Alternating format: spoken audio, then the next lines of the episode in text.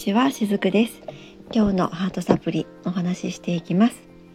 えー、今日お話ししていく内容はですね、あのブログの方にもアップしているものになります。1回ごと分ずつですね、ブログで上げている1回分ずつごとにこちらでも1回分ずつ、えー、配信していこうと思っていますので、是非その LINE ブログになるんですけれども、概要欄にリンクを貼っておきますのでそちらもご参照していただけると嬉しいです。えー、この今日お伝えしていくのはですねちょっとこうシリーズ化しています。何回かに分けてお話ししていくんですけれども主にお話ししていくのはですね、えー、感情を大事にしていきましょうっていうこととあとはその感情を癒すことが、えー、世界的なこと、まあ、どういったことにつながっていくのかということとあと、えー、感情を癒していくために、えー、やった方がいいことですねこれは後々、えー、ずっと出てくるんですけども全部でだいたい6回7回ぐらいでお話ししていく予定になっていますのでよかったら聞いてみてくださいね。で今日の1回目の分はですねこれはあの新月の日に LINE ブログの方で上げたメッセージになります。まあ、普段ですね私新月とか満月ってそのあえて意識して例えばですね満月なのでこういうことをデトックスしたらいいですよとか新月なのでこういった願い事を書き出すといいですよみたいなことは、え言ったりしないんですね。あのもちろんそういったエネルギーって流れてはいるんですけれどもあまりそこに重きを置いてしまうと新月とか満月のたんびにそれに影響されてしまいやすい気質の方ってやっぱりいらっしゃるのでなんかあえてそこには私あまり触れないようにはしていたりします。ただですね今回たまたまあのこの一連のメッセージをあげようと思ったのが新月だったので新月から、まあえー、切りよくスタートしてこれをお話ししていくっていう感じなんですね。で、えー、まあ今日の一番その初回ですね。は、えー、私がですねこのスピリチュアルケアラーとして活動をいろいろこれまでしてきてるんですね。あのもうご存知の方もいらっしゃるかもしれないんですがドリームキャッチャーを作るワークショップをしたりとかですね。あとはいろんなこうエネルギーワークをしたりヒーリングをしたりとかですね。一時期はカードリーディングとかもしていたんですけれどもそこでもずっとその重きを置いていたのは感情を癒すことなんですね。でなぜその私がこれほどまでに感情を癒すことっていうものに重きを置いているのかっていうことからまず今日はお話しさせていただこうかなと思っています。でですね私あのこの、え配信以外にも、えー、スピリチュアル講座とかですね今では魂の授業っていう形でさせていただいてるんですがあとはセッションやなんかでもあの過去に置き去りになっているものを癒してあげましょうっていうようなことをお客様にお話しすることがあるんですね。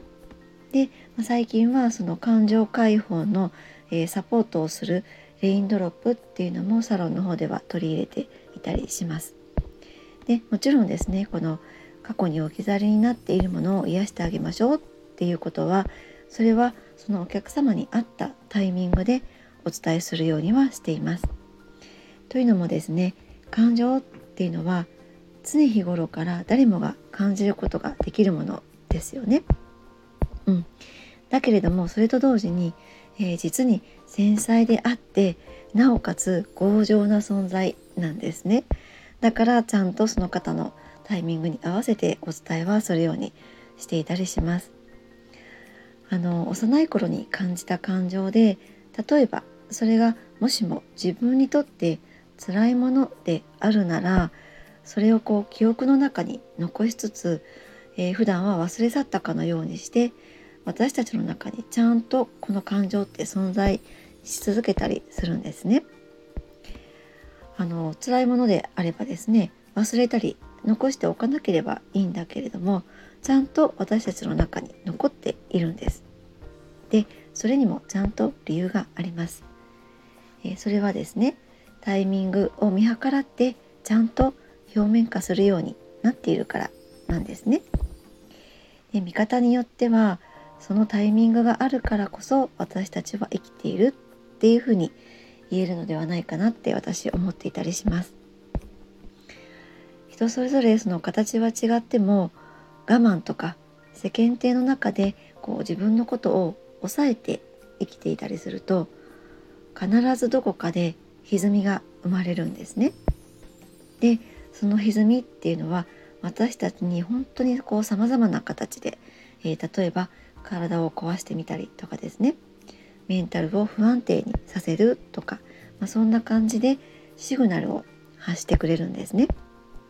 でそれがそのタイミングなんです。でその歪みっていうのはですね体をそうやって壊してしまうこともあるしメンタルを弱らせてしまうっていうこともあって本当にそれは人それぞれなんですけれどもここで共通しているのは自分の感情のコップがもういっぱいいっぱいになって溢れてしまっているっていう状況なんですね。溢れてしまってもう悲鳴を上げてそれを体とかメンタルを通して私たち自身に教えてくれているっていうわけなんです。と同時にいつもそれを否定しようとしてきているのが私たちのこの思考なんですね。頭の部分で考える思考なんです。いやいやもうこんなのは単なる痛みだとかですねこんな風に疲れたりちょっとこう鬱っぽくなっちゃってるのは年齢のせいだとかですねあるいはこう忙しかったからだみたいにでまあ確かにそれはそうなんですでもそれは思考レベルで捉えているからそのようになるんですねだけれどもこれを魂レベルでつまりはそのエネルギーの視点でこのことを捉えてあげると今起きているその全てのことが自分に何かを知らせてくれるためのものであることが理解できるんです。でそのタイミングこそが自分の中にある未消化なままの感情を癒すタイミングなんですね。はい、えー、このお話はまた明日にも続いていきますので是非また聞きに来られてみてくださいね。今日もありがとうございました。しずくでした。